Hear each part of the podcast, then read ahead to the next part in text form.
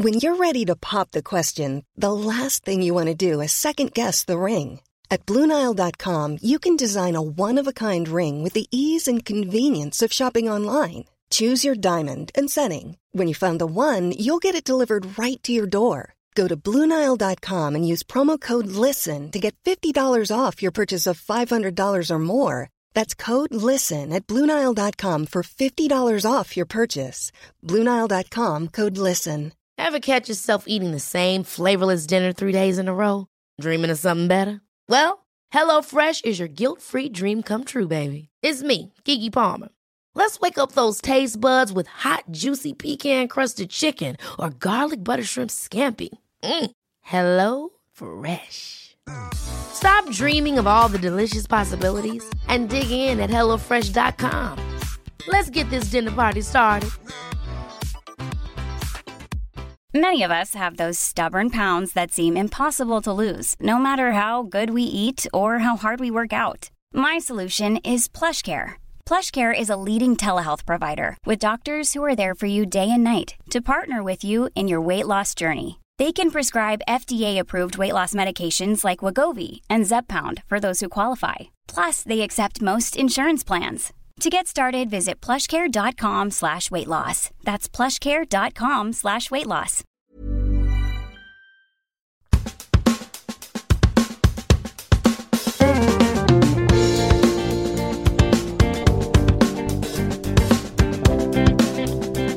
Welcome back to Brookomode for episode number 11. I'm joined by my pop, Alistair Peacock.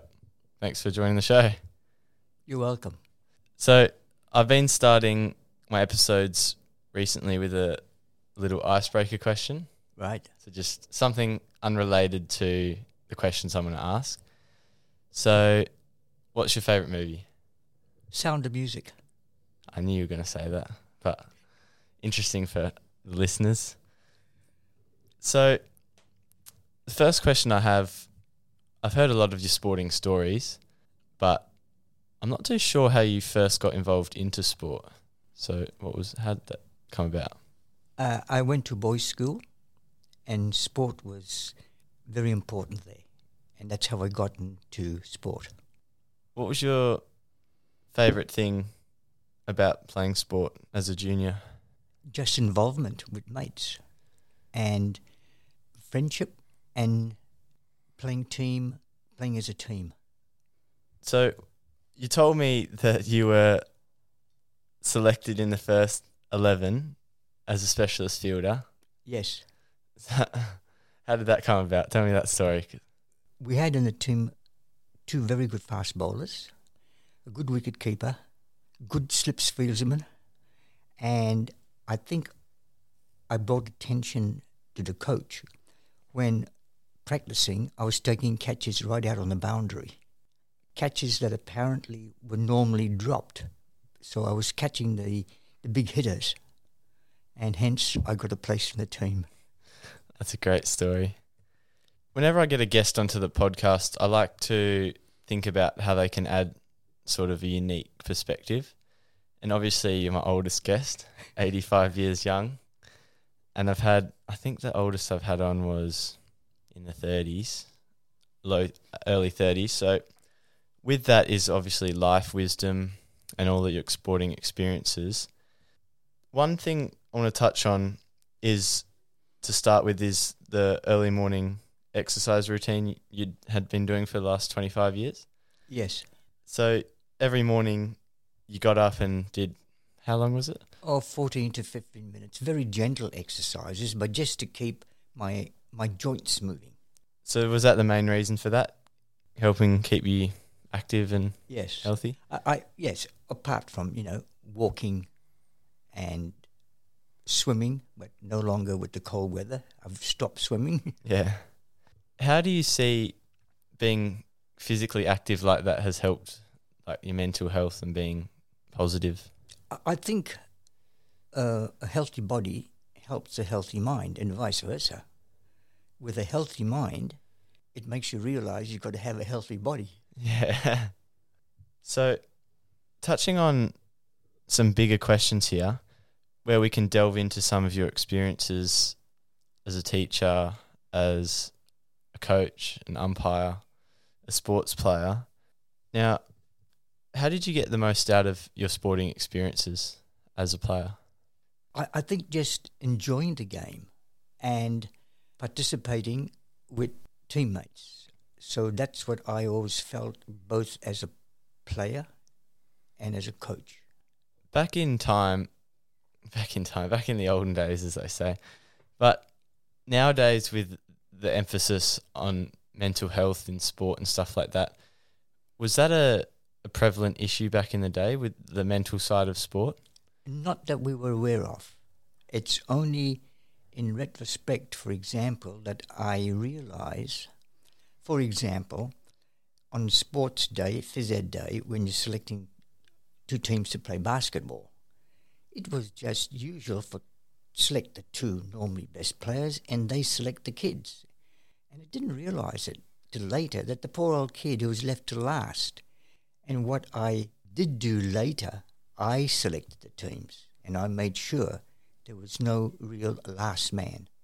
And that, I think, in retrospect, could that have caused some health issues with the last kid who's waiting to be chosen. And usually he's the last one chosen in everything. Yeah. So I decided later on when I had more experience that we've got to protect these kids, encourage them and support them. And that's the only way I could do it, rather than letting the star sportsman always pick the team to win and then the poor old kids who were left last. So that was when you were a teacher? Yes. Do you feel like because the people who picked last, they might have thought sport wasn't for them and it's become discouraged from participating in other sports? I don't know. I just felt that they were there. It was part of routine to play sport. You couldn't just opt out. So they were there, and I did notice that they looked happier because they weren't left to last. The teams were already chosen. Yeah. So you've obviously, well, not obvious for the listeners, but I know this. You're a teacher. So what was you got a PhD in mathematics. What did you write your thesis on? I did it on where teachers were taught how to teach problem solving. So I then looked at how effective were teachers who were taught how to teach problem solving as against those who were not taught how to teach problem solving. Yeah. And then looked at the results. And the results were clearly, when teachers are taught how to teach problem solving, they become more effective teachers. And the students reflected that by scoring higher on identical tests. Yeah, that's cool. Similar, I guess you could translate that to sport in a way, like because you think of coaches, but coaches have coaches as well. Yes. And it's not just about the coach knows everything, like there's always room for improvement in how you can improve others. Yes, I find in life there's always what I refer to as a different perspective which someone picks up, and that's where, say, in coaching or even in teaching, where a different set of eyes helps a lot to identify and improve whatever you're trying to improve. Yeah, definitely. So you're obviously a teacher for 40 years, was it? Yes, I was a teacher. Then I became a teacher of teachers. Yeah. Where I taught students, teachers, how to teach. Yeah. And more importantly, I was responsible for the supervision of those students when they were in schools to make sure that they were given, through the principals, teachers who could be effective in teaching young students to become teachers. Yeah. So when you were in that sort of period in your life and you'd met your wife, your commitment to sport, teacher responsibilities, how did you manage to balance all of those priorities in your life? I am sure it was a support initially of my wife. without her support, I could not have played as much sport. I could not have studied further, and I attribute it to my wife. Yeah, love that. What would be, you know, some of the best advice you could give to younger people who are passionate about sport like you were, but then also had other responsibilities like providing an income? How did you manage to, what would you say to those people about how you can, you know, do many things in life? I think it's a well-worn cliche, a balanced life. It's too easy to become one-sided, like just play sport. And I know some people who just played sport to the detriment of the lives of their loved ones and their kids. So you had to have a balance. And the same with the other way. Too much learning, too much time just spent in progressing your own career, giving up time with the family. So I always found I was lucky that I had a supportive wife who would often let me know if I was going too one-sided. Yeah. So having that really strong support network, I guess you could coin it. Yep. Helped you pursue the things you wanted to while also maintaining the balance of all things. I think when I reflect on life, I don't think I've come across one person, there may be, who did not have a good support structure around them to excel in whatever, whether it be boxing or cricket or any sport or even in education. And that's what I think is important, that there is that support there. And more importantly, they appreciate that they're getting that support. So you've told me many times that teaching was your passion and one of your purposes in life. Originally, I really wanted to be a doctor, a medical doctor, or a lawyer.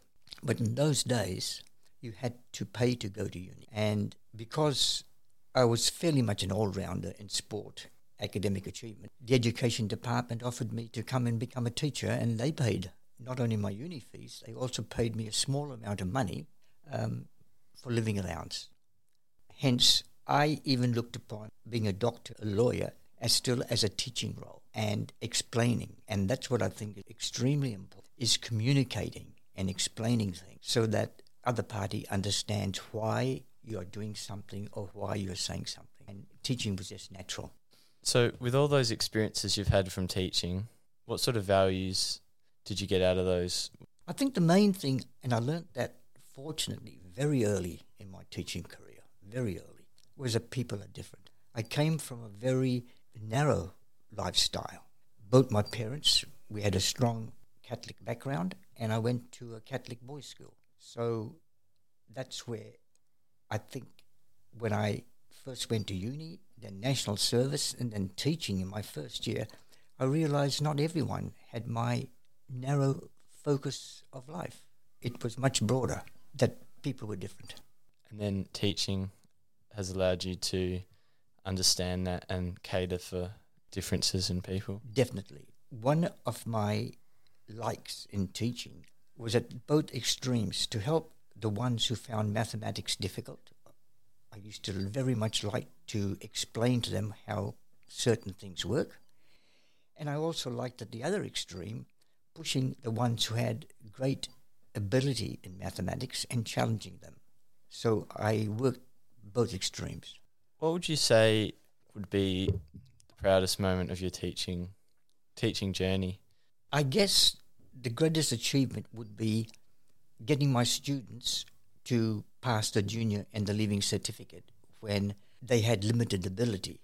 But by explaining and patience, and their obvious collaboration with what I was trying to do, I think that was the greatest achievement, getting students to achieve, perhaps some might say, above their abilities. So you also helped a lot of Indigenous people over your journey as a teacher. How long did you do that for, and give an insight into the viewers? I retired early due to my wife's ill health, but then she recovered, and I was asked to go to a Aboriginal remote community to teach those who wanted to become teachers. The feeling was, you don't want the white man all the time in the country with the Aboriginals or First Nations people. It was preferable to teach them how to teach so that they could teach their own. And with that, my wife had recovered, and we went and taught in a very remote Aboriginal community where not only I felt my understanding was broadened, because whilst a lot of my friends when I was young, and in my first year of teaching, most of my football team were Aboriginals, I did not really understand the culture, and I learnt that living among these people a long way in a remote area. So I've often noticed that a lot of the teachers I know, like the young teachers that I'm friends with, they're often some of the nicest people. Do you think it's those sort of people who go into teaching, or teaching helps people broaden their perspectives and become, better people? Good question there, because my two sons, would have been brilliant teachers. They love explaining and showing you how certain things work. But they became, one's a chemical engineer and one became an industrial chemist. They would have been great teachers. But they, in their opinion, were not happy with the way some students treated teachers. So they decided, I'm going to do what I love doing, and that was in the maths and science area. Let's go into a bit more sport-specific stuff. So what are some of your favourite memories playing sport over your journey, whether it's hockey or the footy?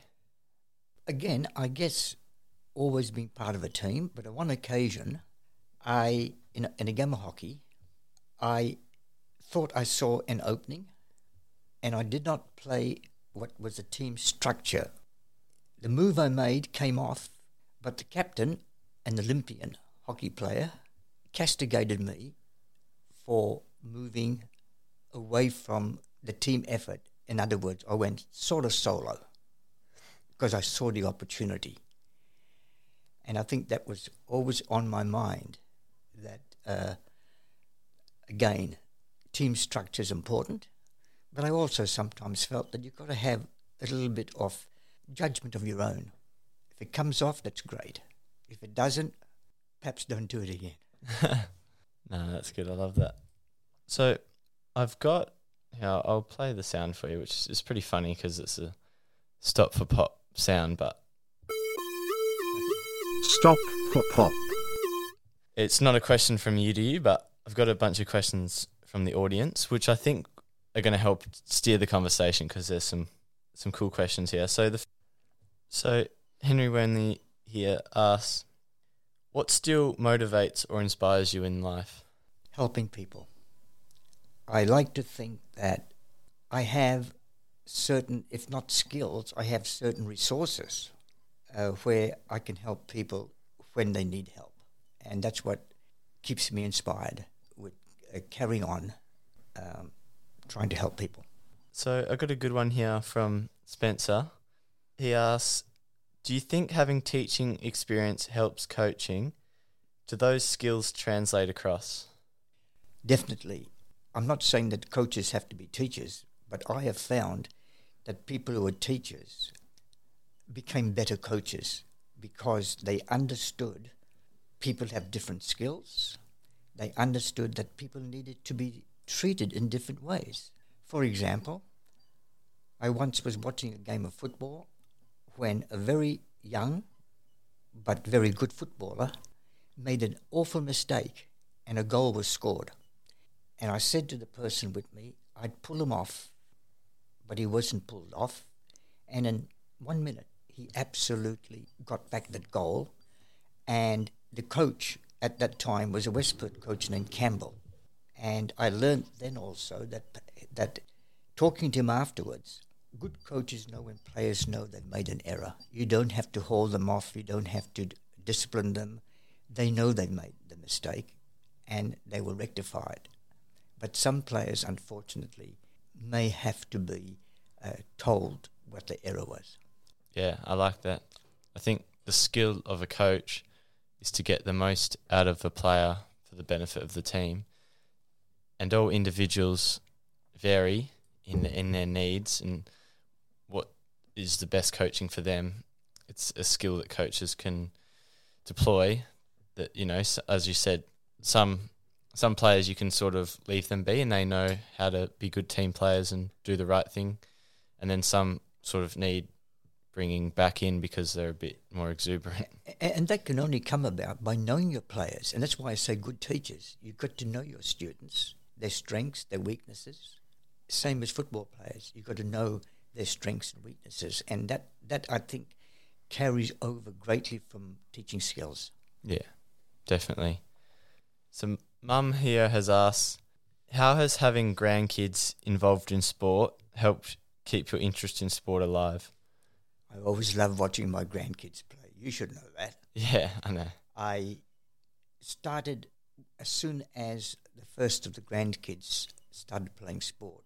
I felt, one, I wanted to be there, let them know that I'm interested in their sport, and hence I even, in fact, have this year not gone to Eagles games because I went to see my grandkids play instead. Mm. And I shall continue to do that, not because the Eagles aren't doing well. I even will do it if they were on top of the table. So you've probably been to about 400 of my games, if I played that many. 300 across my junior, senior, playing for school and club and cricket as well. Here's a question. Am I better forward or backman? I would play you in the middle, in the centre, and tell you, use your speed, use your strength and use your kicking to get that ball and direct it to a forward. That's where I'd play you. Back where I used to play? Pardon? Back where I used to play? Yep, in the midfield. And, yep, because you've got, to my opinion, you've got all those attributes. Yeah, one day we'll be back there. So I've got a question here from Toby. He says, how do you feel that your grandson supports Geelong and not the Eagles? From memory, I think that came about from my grandson, that's you, your other grandfather. From memory, I think he supported blue and white, which was East Fremantle. Or it might have been when he was playing in the country. Then your dad followed on, and I think that's where you got the bad habit of continuing to follow the blue and whites rather than the Eagles. I'm not too sure where it originates from. The earliest memory I have is Dad paying me to support Geelong, but who knows? All I know is that I've seen a lot of success and I don't really accept failure. I think that's conditioned me into think that it's normal, but the only time... Since 2007, when I started supporting them, we've only missed finals once and we've won 4 flags since. Obviously, last year was the most memorable for me because I was old enough to remember it because the earlier premierships were a bit out of my memory. Well, I was saying to your mum only yesterday, after listening to your interview with the rower... Johnson. And I was very impressed with his answer that he felt more achievement when he rowed with you in the Hale 8 and they came second rather than the year before when they won the Head of the River. Yeah, because I think he justifies that by the fact that he didn't think that boat got as fast as it could the year before. So they won, but he thought they underachieved, even though they won, but he felt like the boat had so much more potential. Well, he felt like the boat we were in got the most out of it. And I guess that's good that he feels that way because then he's not basing everything on outcomes. He's all about, can we maximise what we've got and then we can be happy or content with the outcome because we've reached our potential. Yes, it's achieving to the best of your ability. You've put everything into it and you've tried your best. And sometimes you don't win, but you do win in as much as satisfaction that I did everything I could. So to finish the show with a few...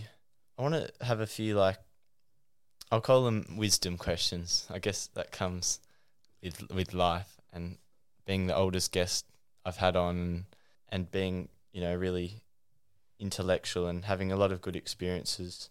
I think you might be able to convey to the listeners some really good points here. So what has life taught you?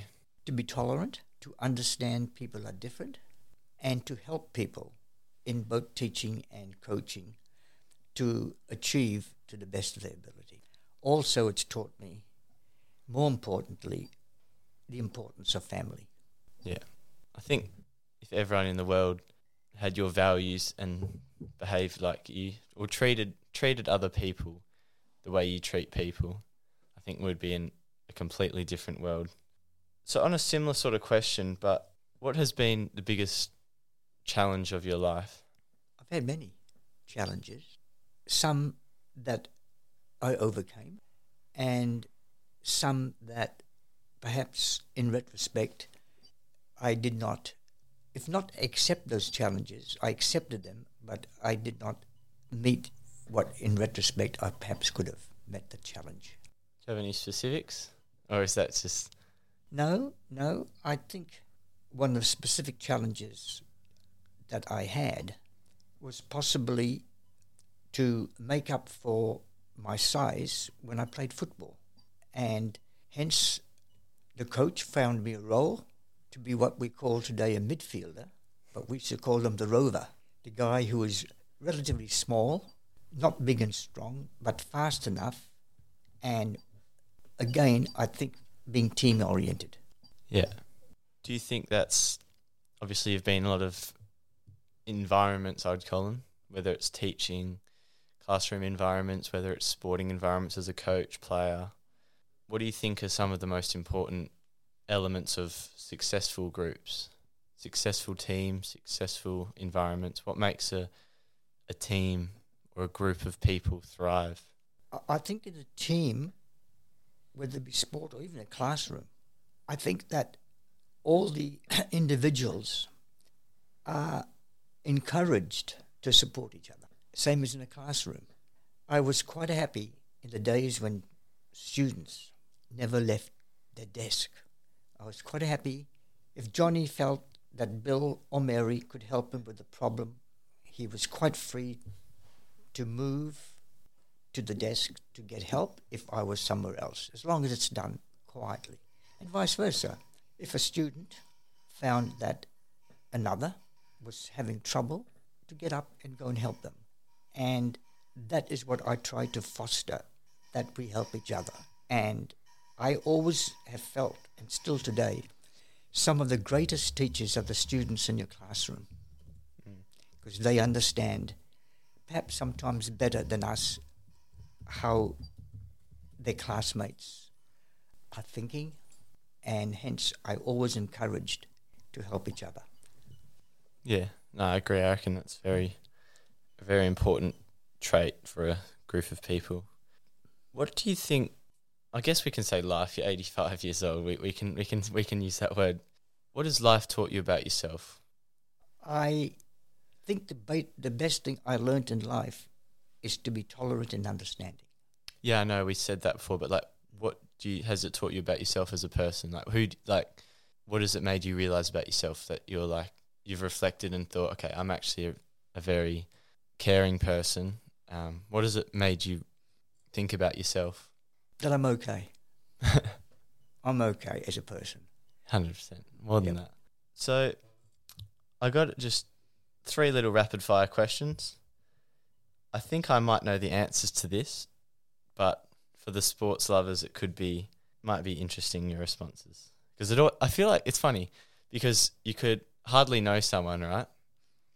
And then you start talking about a sport and saying like, oh, who's your favourite player, or this player's not that good. And it just creates this random argument. People get so passionate. It's amazing how sport can be like that, isn't it? So who's your favourite ever AFL player? Gary Ablett Jr. Same as me. Is it, right? Yeah. I, apart from his skills, I admired the way when he got absolutely pummeled, he just kept on playing football. When there was a true tagger. Yep. He just kept playing football. So he was the best I've ever actually seen play. And his father wasn't too far behind, actually. So you think Ablett's better than Judd? Yes. And you've been a West Coast fan, so that is no bias. Look, Judd's brilliant. He's in the top handful. And I'm trying to think back. I think Judd was a great player, no doubt about that. But he did have stars around him. Ben Cousins, Daniel Kerr, Cox in the ruck, Embley on the wing. And I think he had a better team around him than perhaps Ablett did, although he did have Chapman. No. He did at Geelong, but I think the thing that puts a stamp on it is that he went to Gold Coast and he had absolutely nobody, and he still managed to win I think he won a Brownlow there, and he kept getting award after award by himself pretty much, which I think proved that he could do it with a great team and without. Correct. That's a good point to make, because had he not damaged his shoulder... Oh, he would have won another one. He was like 8 votes ahead. Was he? Okay. In the Brownlow. There was no doubt that the Gold Coast would have made their first time in the finals. But it also shows they are way too reliant on him. True, but what he also had a great capacity to do is to bring other players into the game. Mm. And I noticed that in the modern day with Tom Hawkins. Yeah. Tom is no longer needing to score all the goals. Well, he's got I think it was like the 4th highest average goal assist per game. Right. It's where you pass one off directly and they kick a goal. It's like 0.8. Yes. It's like the 4th highest ever. So. Right. Well, I enjoyed seeing him pass to young Stengel when he could have easily just got that goal. He's probably 15 metres out in front. Stengel was having a hard day. He was right on the goal line and he hand passed to Stengel. He does it every game. He does. But you see some players, they mark it in the 50, then they just turn their head. Yeah. Because they just want to have a shot. Right. But he always looks to see if there's a better option. Yeah. A lot of that comes from, like, not also the ability to bring others into the game, but being happy with yourself and, like, not having to prove, like, kick goals to prove, and also just being good team player, I guess. But a lot of the people who do just want to kick goals, I feel like it's because they just want to have the goals in the stats column. That is, yes, there is with some players. But I think when a player reaches a level where he understands that not just his teammates, not just his club, but even the general public have put him on not a pedestal, but reckon he is a great player. He can afford, as it is, to do things that a struggling guy who's struggling to prove himself tries to do it himself. Yeah. Well, there's meant to be a rapid-fire question and it's gone on for 2 minutes, but the last 2 ones here, just we won't expand too much on them, but the best AFL game you've ever watched or seen live? Oh, the Eagles grand final win in 2006. Yeah. 2006. You went to that? I went to that one. Yeah. But I also saw the losing grand final. Oh, at least you made up for it. Favourite cricket player ever? Justin Langer. Not because he was a great cricketer, but I think Justin is one of those guys who got the best out of himself. He had to work hard. He was brave. And he was, to me, a real team player as well. And that's what made him such a great coach. Yeah, I think he was a great coach, but what happened, didn't it? Yes. Anyways, that sums up the show, but thanks for coming on for a little talk. I guess we've had hundreds of these talks before. Yes. This is the first recorded one. Yes. Anyways, thanks for listening, guys, and thanks for coming on, Pop. Or Alistair Peacock to you guys. You're welcome. So research, try and find, but you don't know where to go. So many thoughts flood through your mind. You're confused and want to know. Mystery, what is to be? So much more than meets the eye. Listen to me, time is your key. You'll find out by and by.